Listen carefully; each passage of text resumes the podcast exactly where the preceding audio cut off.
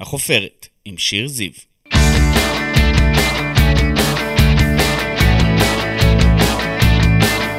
ברוכים הבאים לחופרת, אני שיר זיו, עיתונאית ישראל היום, אשת תקשורת וסופרת, וכאן בפודקאסט שלי אנחנו חופרים מדי שבוע באולפן ישראל היום עם אדם, בעל שם, מישהי או מישהו שכולכם מכירים מתעשיית הבידור, מעולם הספורט, מהתיאטרון או מהרשתות החברתיות. אז קדימה, בואו נצא לדרך. היא שמחת חיים, היא יופי והיא שירה, היא קופצנית אבל גם רצינית, והיא תמיד תזכיר לנו את זה רק ספורט. דפנה דקל היא שחקנית, זמרת ויוצרת שהחלה דרכה בלהקת הנחל. היא הייתה כוכבת ילדים, גם נציגת ישראל לאירוויזיון ומנחת אירוויזיון. היא שיחקה בסרטים ובסדרות למבוגרים ולילדים, כיכבה במחזות זמר בתיאטרון, והיום היא משחקת בהבימה, בתיאטרון חיפה, תיאטרון באר שבע, וגם מוציאה סינגל וקליפ חדשים, שומר עלינו, ומשיקה EP חדש. שומר עלינו גם. תודה רבה שבאת לשמור עלינו כאן, דפנה דקל. וואו, אני עושה מלא דברים, אה? את עושה מלא דברים, מה שלומך היום? בסדר, בסדר גמור. מאיפה את מגיעה אלינו? אני מגיעה מהבית, בדרך להצגה בהבימה, סימני דרך, סיפור חייה של נעמי שמר, שכבר רץ. מלא אני מלא חושבת זמן. קרוב ל-400 הצגות כבר. וואו, כן, איזה מטורף. כן, כן. איך, איך מתרגשים בהצגה 400 נגיד? Uh, מתרגשים, כל פעם יש סיבה אחרת להתרגשות, אבל uh, מתרגשים, תשמעי, עצם העובדה שזה כל פעם מפגש עם קהל אחר, ולפעמים דווקא הידיעה שאתה פוגש אנשים שבאים לראות את זה שוב ושוב ושוב, ככה טוענת אותך באיזו התרגשות, הם כבר מכירים את הטקסט, הם יודעים כל דבר, כל ניואנס, אתה... מה, יש מהשרופים? דריכות. יש את המעריצים השרופים? ש- לגמרי, שלדעתי ראו את זה למעלה מ-20 או 30 פעם. מכורים? כמו אירוויזיון. כן. אבל רגע, לפני אירוויזיון אני רוצה לשאול, איך נראה סדר יום שלך פחות או יותר? יש כזה דבר. אמ, לא, אז אין סדר יום קבוע, אבל אני יכולה לומר לך, למשל, שבשבועות האחרונים היו לי צילומים בבוקר, חזרות בצהריים והצגות בערב. זה ממש זה היה מלא. רצף שכשהגעתי הביתה ביום שישי האחרון, הבן שלי אמר לי, אמא, אני לא זוכר שראיתי אותך במצב כזה. עובדת סביב השעון. כן, כן, כן, כן. לשמחתי הרבה, כן, אני ממש לא מתלוננת, שלא יובן לא נכון. אה, אני ממש מברכת על זה, זה לא מובן מאליו, אבל לפעמים זה... עמוס.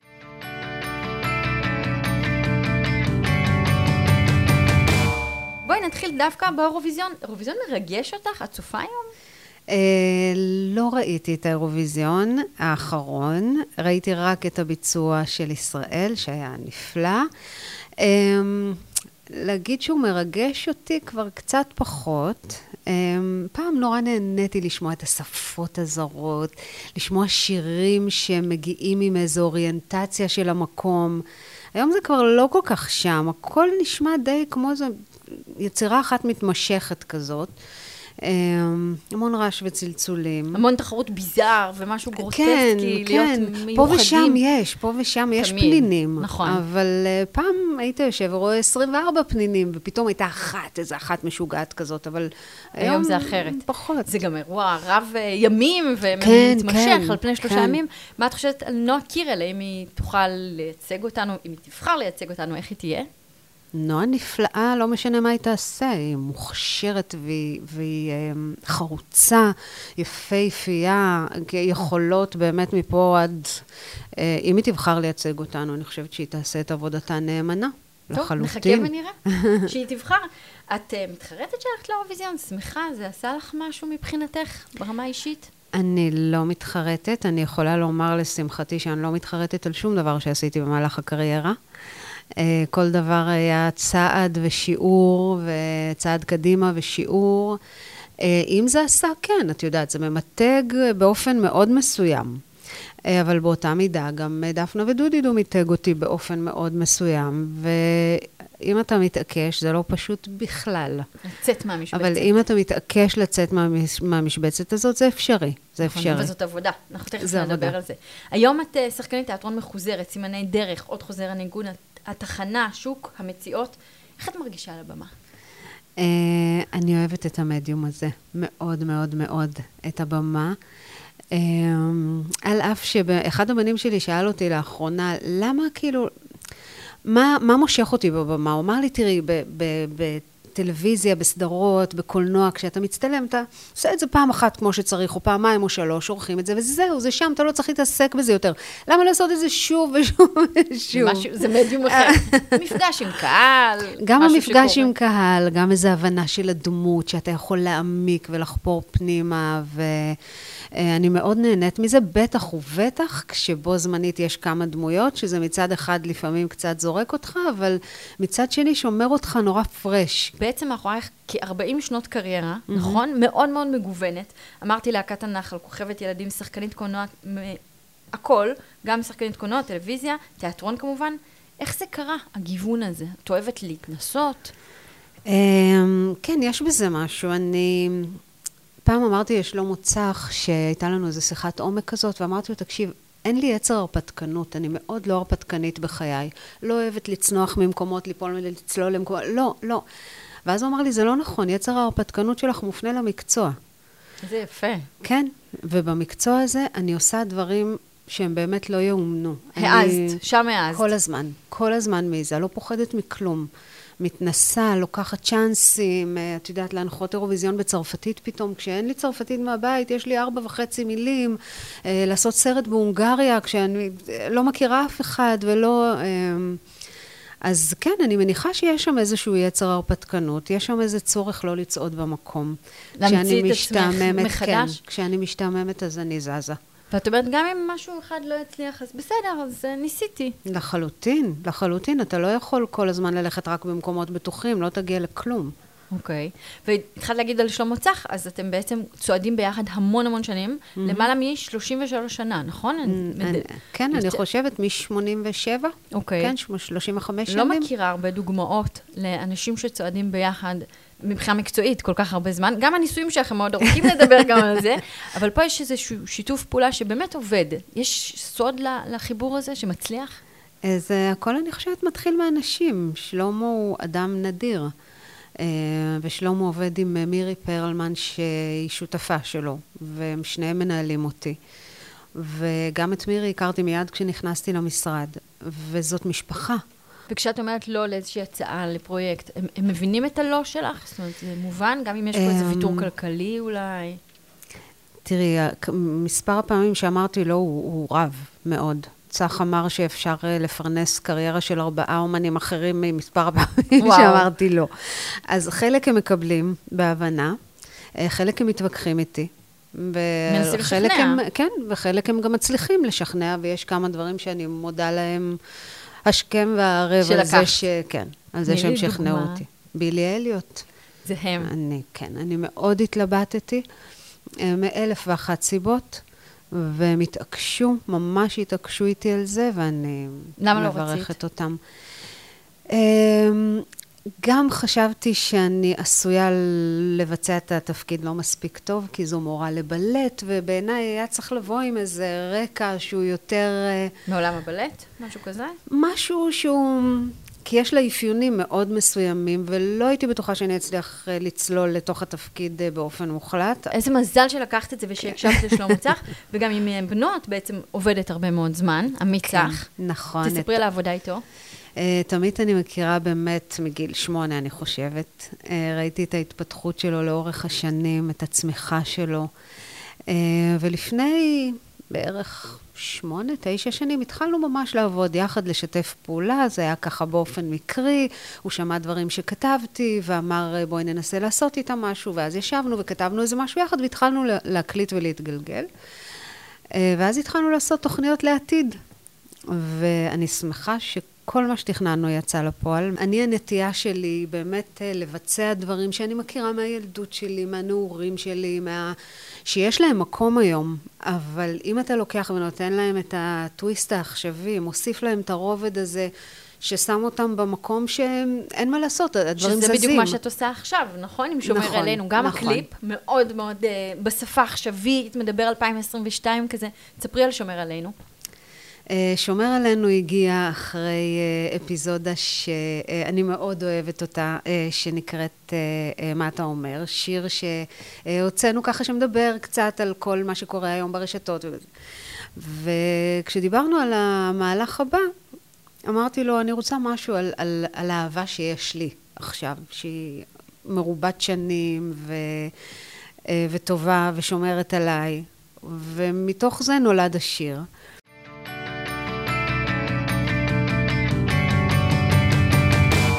דפנה, מה היה הרגע הכי מרגש בקריירה שלך? בואי, באמת. באמת. וואו. פעם אמרת לי שכתבת והלחנת את שלגיה ב-2001. נכון. זה היה אחד השיאים נכון. בעינייך. זה עדיין נכון? אמ, זה עדיין רגע מאוד מאוד מרגש, אבל uh, אני חושבת שיש משהו שהתעלה על זה מאז שדיברנו. Um, הקלטתי עם עמית את שיר שנקרא עומדת מהצד. וזה שיר שדווקא חשבנו שהוא לא יעשה רע, שהוא גיטרה שירה, שיר קטן כזה אינטימי.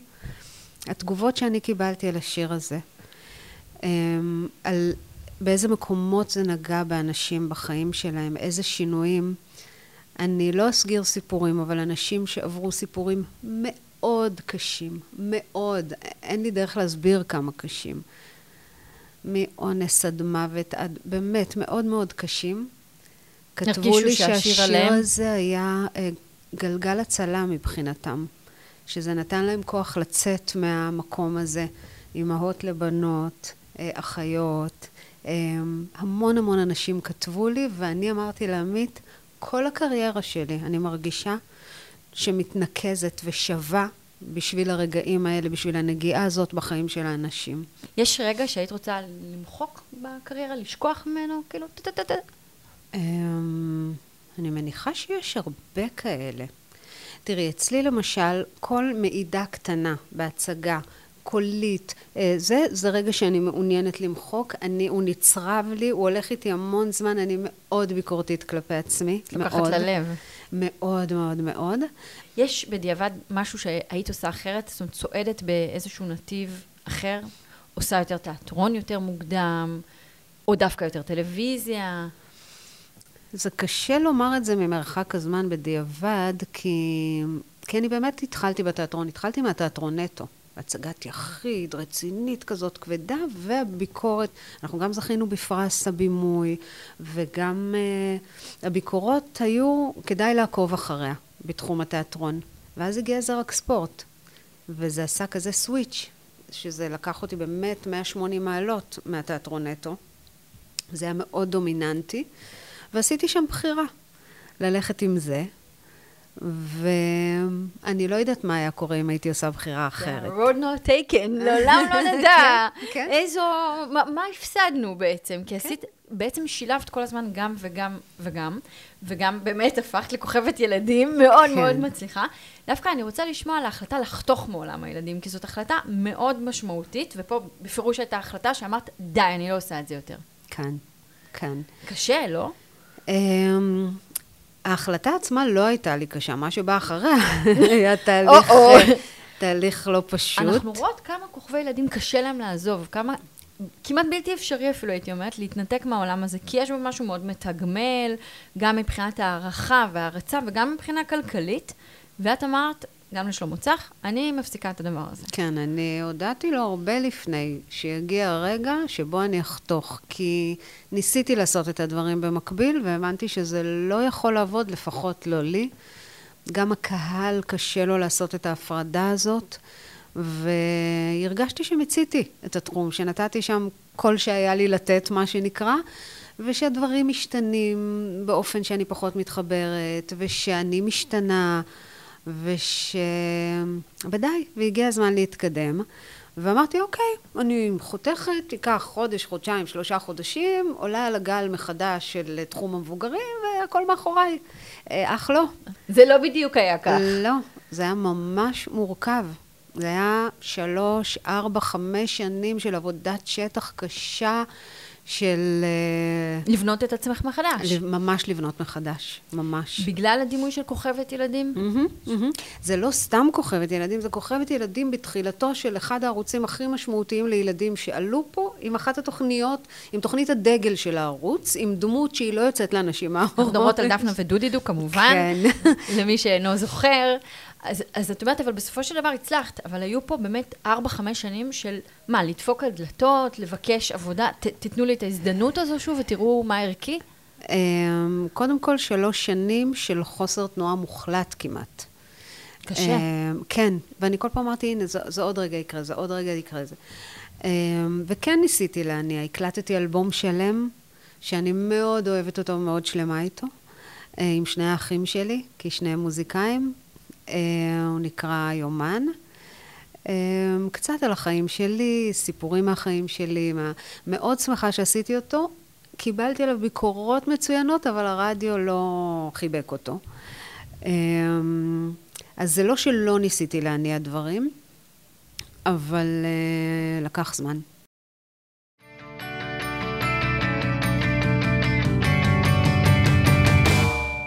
מה שלא כולם יודעים זה שאת גם יודעת לנגן. למדת נגינה על חליל צד, על אורגן ופסנתר. את עוד מנגנת לפעמים? נכון. אמ, בשוק המציאות של תיאטרון חיפה, אה, בשיר הסיום יש איזה משהו, אלון ואני, אני לא זוכרת, אלון, אה, אלון אופיר ואני, שאנחנו משחקים שם יחד, אני לא זוכרת באיזה הקשר אפילו בחזרות, אלון אמר איזה משהו על חליל צד, ואני פלטתי, אה, גם אני ניגנתי פעם על חליל צד. האחים מסנר מיד חטפו אותה. הביאו לחליל צד. בבקשה, דפנה תנגני לנו. ואנחנו מנגנים בסוף ההצגה שנינו קטע על שני חלילים. מה התחביבים שלך? אני יודעת על ביליארד.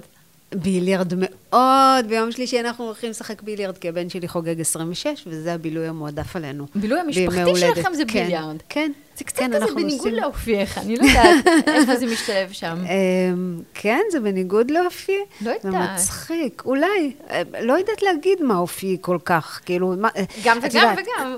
את יודעת שבפני כל דבר יש לנו פסאדה אחרת, בסופו של דבר. אתה בא לעבודה, מה שבפנים הוא אותו דבר, אבל אתה בא לעבודה עם פנים אחרות, אתה בא לחברים, למשפחה, ל... אז זה- לגמרי חלק מאופי. אמ, את תחרותית שם? את אוהבת אני לנצח? תחרותית באופן עקרוני. כן? באופן כללי אני תחרותית. אני אוהבת. אני אני אשאיר לכם אבק, חברים. תמיד. תמיד אומרת, לא תמיד מצליחה. בסדר, הם גם, הם שלך. היית כן. פעם תולעת ספרים רצינית. זה זה משהו כן. שעוד נשאר? זה משהו שחסר לי מאוד מאוד לקרוא. מאוד מאוד. אם יש דבר שאני רוצה לחזור אליו, זה ספרים. הבית שגדלת בו באשדוד, איך היה לגדול שם? אה, היה בית חם ואוהב ועוטף ומספק את כל מה ש... כל צורכנו. אה, אה, מאוד מוזיקלי. לא סתם שלושתנו, שלושת האחים עוסקים במוזיקה. אמך נפטרה בת 63, ממש נכון. אפשר לומר צעירה ממחלת הסרטן. כן, מתגעגעת אליה מאוד. מאוד. זה מתגעגעת ו...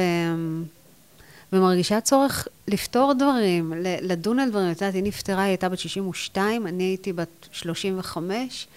זה תחילת החיים של שתינו. יש, היה עוד כל כך הרבה על מה לדבר והבנות להגיע אליהן, ולא הספקתן. לא. את חושבת עליה? והמון. משהו שהיית רוצה לומר לה? הרבה. את דומה לה? אז, אה, לאמא? אני לא יודעת לומר, אומרים שאני דומה לאבא, אבל יש גם דמיון לאימא. אה, אני חושבת שהייתה הרבה יותר יפה, אמא שלי הייתה אישה יפהפייה, ממש. לא, כי את...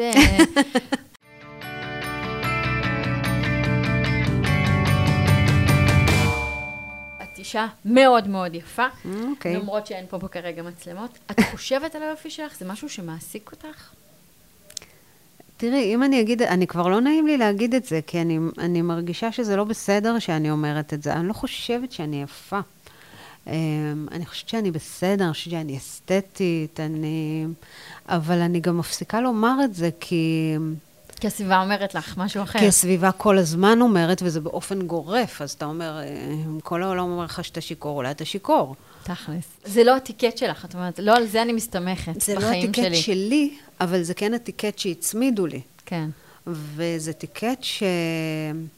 כמו שמירי אמרה את זה, פרלמן, זה מפלצת שאתה צריך כל הזמן להכיל, כי אם אומרים לך שאתה כזה, אתה צריך לתחזק את זה.